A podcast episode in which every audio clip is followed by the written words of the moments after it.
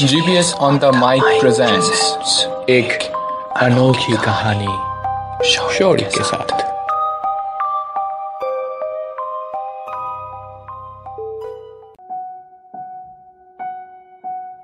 कोलकाता प्राचीन भारत में बसे हुए ब्रिटिश साम्राज्य का राजधानी वर्तमान में द सिटी ऑफ़ जॉय नाम से परिचित है। कहते हैं कोलकाता जमींदारों का शहर था। इतनी सारी हवेलियाँ और राजघराने एक साथ आप भारत के किसी भी कोने में शायद नहीं देख पाएँगे। अभी भी कोलकाता की हवेलियाँ मजबूती से खड़े हैं। बदले हैं तो सिर्फ़ जमींदारी और उनका शासन। आज की ये कहानी बादल और पूनम के साथ हुई अजीबोगरीब घटनाओं पर आधारित है।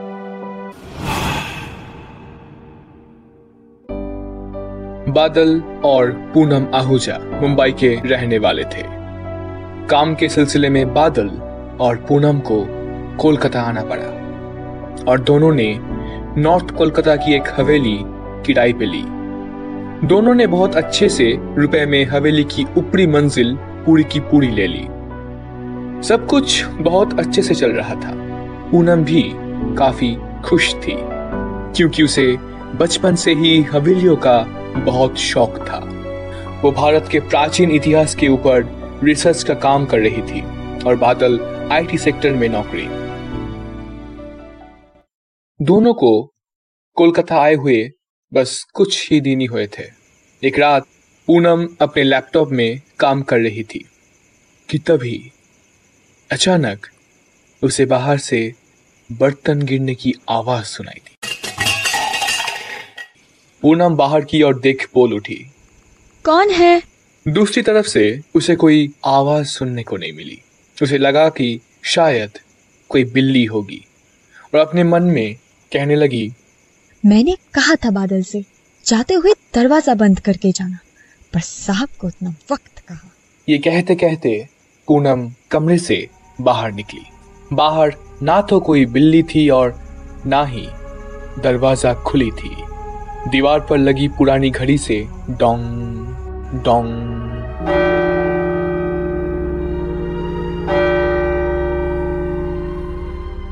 करते हुए रात के बारह बजी।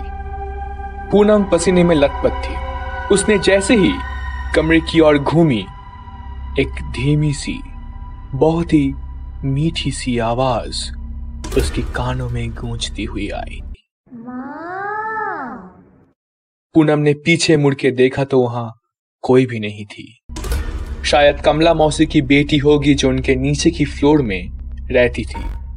ये सोचते हुए पूनम अपने कमरे में जाकर सो गई। बादल की नाइट आवर्स की ड्यूटी थी। सात बजे से पहले उसका घर आना मुमकिन नहीं था। पूनम ने जैसे ही अपनी आँखें बंद करी, तभी अचानक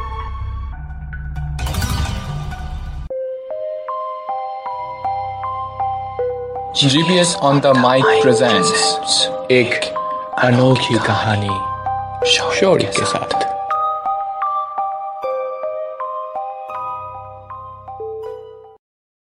बादल और पूनम आहूजा दोनों मुंबई के रहने वाले थे। काम के दौरान दोनों मुंबई से कोलकाता पहुँचे और नॉर्थ कोलकाता की एक हवेली किराए पे ली।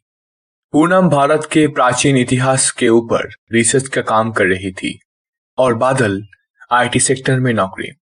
दोनों की लाइफ बहुत ही बढ़िया चल रही थी।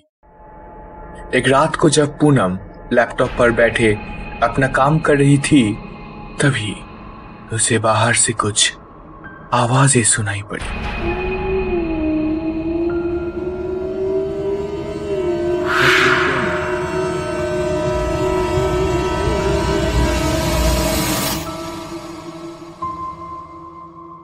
आसपास कोई ना मिलने पर वो अपने कमरे में जाकर सो गई।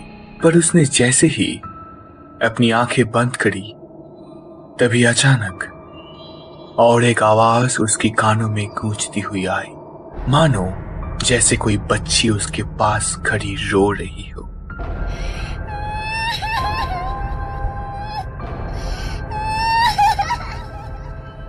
उस आवाज़ में इतना खौफ और डर था कि पूनम तुरंत उठकर अपने बिस्तर पे जम के बैठ गया।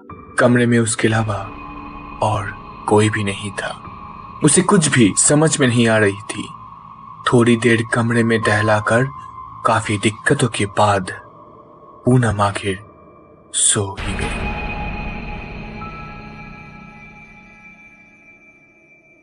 अगले दिन सुबह तैयार होकर वो काम पे निकल गई।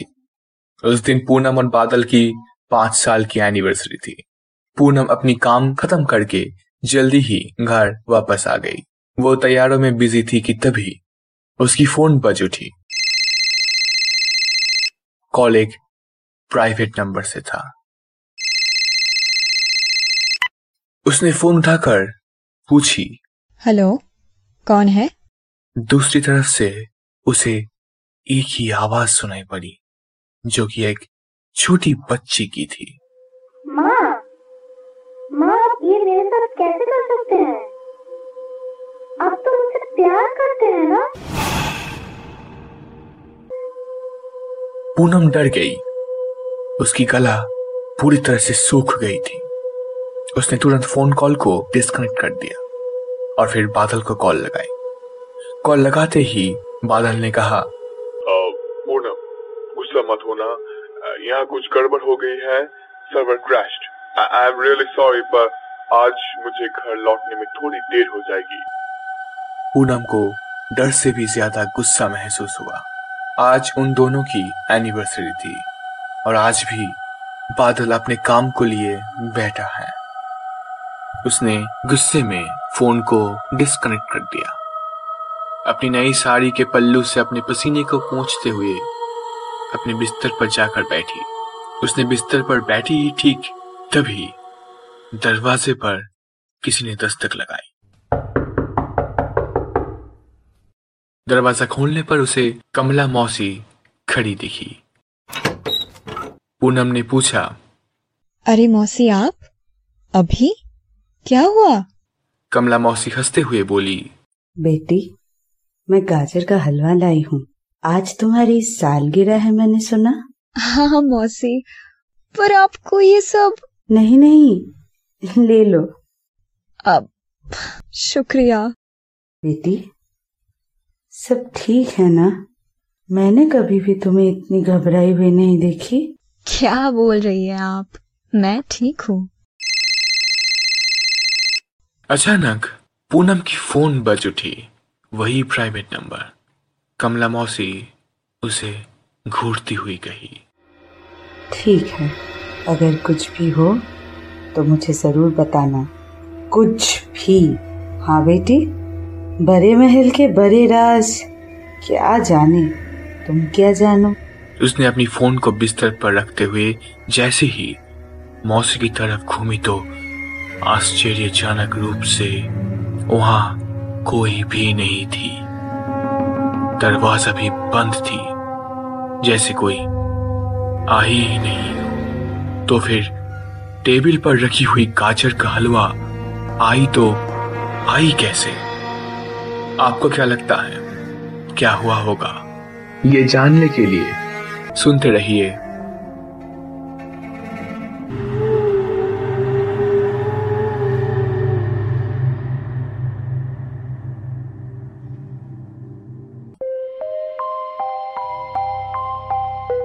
GPS on the mic presents एक अनोखी कहानी शौर्य के साथ।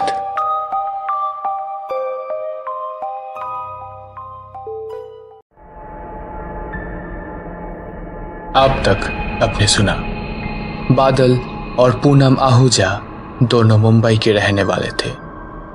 काम के दौरान दोनों मुंबई से कोलकाता पहुँचे और नॉर्थ कोलकाता की एक हवेली किराए पे ली। पूनम भारत के प्राचीन इतिहास के ऊपर रिसर्च का काम कर रही थी और बादल आईटी सेक्टर में नौकरी। दोनों की लाइफ बहुत ही बढ़िया चल रही थी। एक रात को जब पूनम लैपटॉप पर बैठे, अपना काम कर रही थी, तभी उसे बाहर से कुछ आवाज़ें सुनाई पड़ी। आसपास कोई नहीं दिखने पर वो अपने कमरे में जाकर सो गई। पर उसके बाद भी पूनम को अजीब और डरावनी आवाज़ें सुनाई दी। अगले दिन पूनम और बादल की पांचवी सालगिरह पर पूनम जल्दी वापस घर आ गई। पर बादल के ऑफ़िस के सर्वर क्रैश होने के कारण उसे आने में देरी हो गई। इसी दौरान पूनम एक और अजीबोगरीब घटना की शिकार हुई। उसे किसी प्राइवेट नंबर से बार बार कॉल आ रहा था। पर उठाने पर किसी बच्चे की दर्द भरी आवाज़ सुनाई दे रही थी। पूनम बिल्कुल घबरा गई थी कि तभी कमला मौसी गाजर का हलवा लिए उसे सालगिरह की बधाई देते हुए चौंका दिया। और साथ ही एक अजीब सी चेतावनी देते हुए कहीं, गायब हो गई। अब आगे।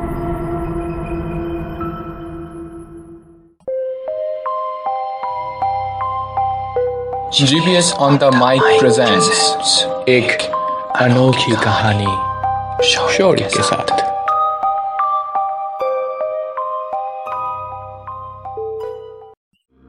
किसी तरह वो दिन गुजर गया, पर उन घटनाओं का पूनम पर काफ़ी गहरा असर पड़ा। अगले सुबह वो जल्दी काम पे निकल गई। बादल घर देर रात को लौटा था और गहरी नींद में सो रहा था। पूनम भले ही काम पे थी, पर उसके दिल और दिमाग में सिर्फ़ वही अजीबोगरीब आवाज़ें गूंज रही थी। पूनम रात को जब घर पहुँची, तब तक बादल नाइट शिफ्ट के लिए निकल चुका था। पूनम का सर दर्द से फट जा रहा था तो उसने गर्म पानी में नहाकर अपने आप को शांत करना चाहा। नहाने के बाद वो बाल सुखाने ही बैठी थी कि तभी फिर से वही आवाज़ें।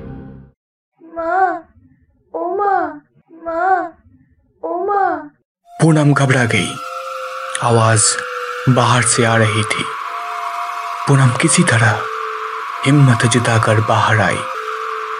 उसने देखा कि तकरीबन छह साल की एक छोटी सी बच्ची बाहर बैठ के खेल रही थी। पूनम ने राहत की सांस ली। उफ मैं तो डर ही गई थी। सुपर्णा तुम यहाँ ऊपर क्या कर रही हो? और कमला मौसी कहाँ है? माँ टेंशन कर रही होगी। जाओ कमला मौसी के पास। सुपर्णा ने मुँह घुमाया और कहा मैं तो चली जाऊँगी पर वो वो तो खेलने आएगी। आप उसके साथ ज़रूर खेलना। वरना वो गुस्सा हो जाती है। कौन बेटी? वही जो यहाँ रहती है आपके साथ। ये कहते ही सुपर्णा दौड़ के चली गई।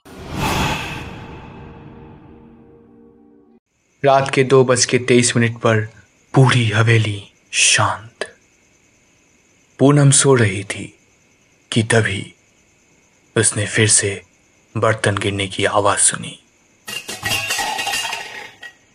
उसने सोचा कि बिल्ली होगी इसलिए फिर से सो गई। पर तभी पूनम को वही माँ वाली पुकार सुनाई दी। माँ ओ माँ।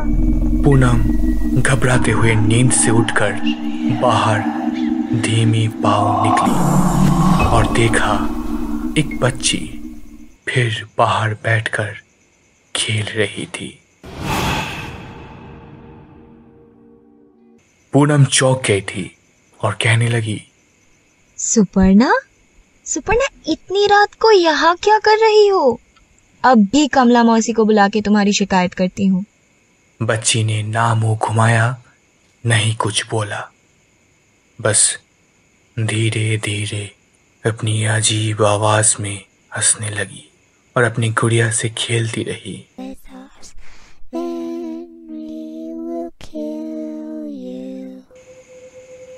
पूनम ने इस बार घबराते हुए पूछा तु, तु, तुम तुम तुम कौन तुम कौन हो? और यहाँ यहाँ पर क्या कर रही हो? माँ मैं वापस आ चुकी हूँ। आप मुझे इतनी जल्दी भूल गई।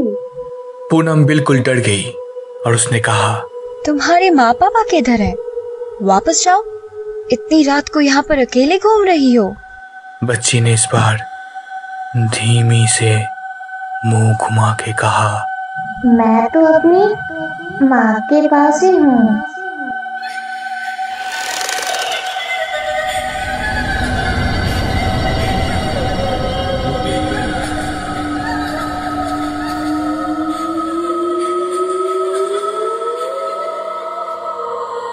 पूनम ने जो देखा उससे उसके होश उड़ चुके थे। पूनम ज़ोर से चीख कर बेहोश हो गई। GPS on the mic presents एक अनोखी कहानी शौर्य के साथ।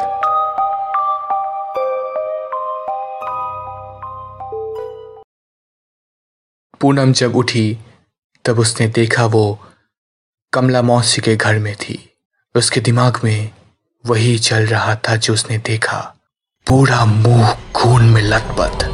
हाथों में बेड़ियों की दाग और आँखें पूरी की पूरी सफ़ेद।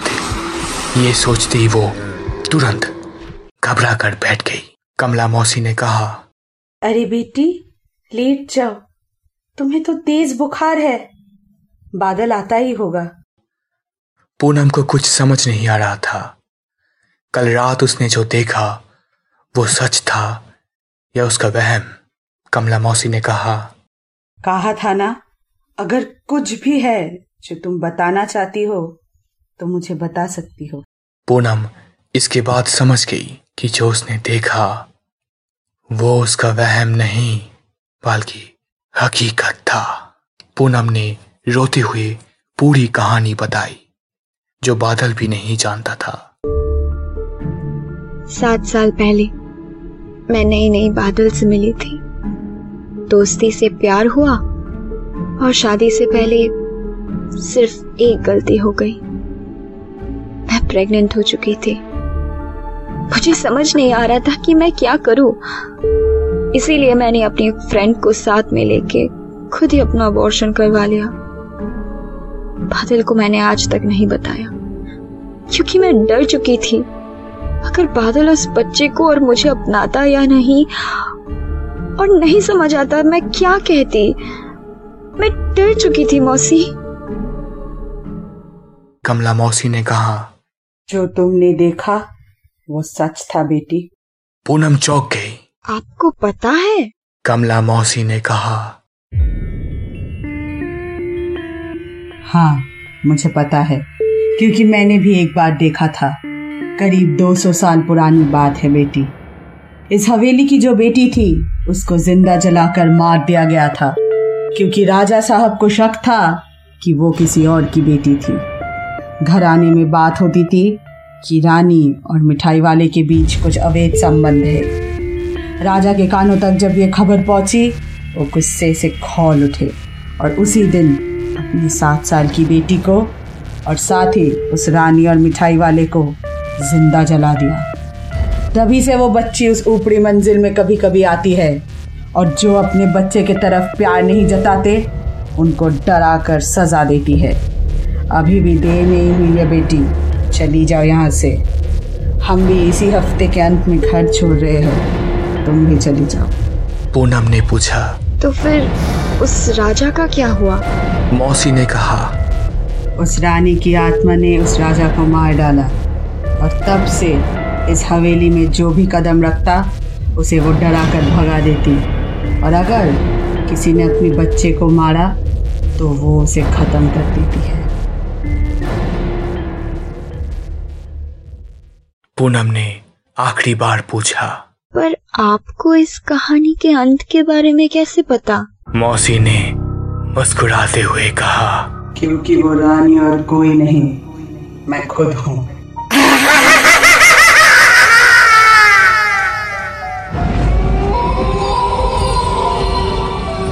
फिर वो गायब हो गई। ये देखकर पूनम इतनी डर गई कि वो बादल को फ़ोन करने के लिए दौड़ी। पर उसने देखा, वो ज़मीन पर बेजान पड़ी है। पूनम मर चुकी थी, पर उसके मृत शरीर के पास बादल ज़ोर ज़ोर से रो रहा था। समाज के दर्शक मासूम की ज़िंदगी लेने का आपको कोई हक नहीं है। खुदा इस जुर्म का कभी माफ़ नहीं करता है। बादल जब पोस्टमार्टम रिपोर्ट लेकर वापस आया और वापस मुंबई जाने के लिए तैयारी करने लगा, तब उसे एक पूनम की मेडिकल फ़ाइल में कागज़ मिला। वो कागज़ पूनम के सात साल पहले का एक मेडिकल रिपोर्ट था, जिसमें उसने अबॉर्शन करवाया था। बादल अब सब कुछ समझ चुका था। नॉर्थ कोलकाता की उस रहस्यमय हवेली का राज पूनम के साथ दफन हो गया। ये थी आज की एक अनोखी कहानी। और ऐसे ही और कहानियों के लिए सुनते रहिए।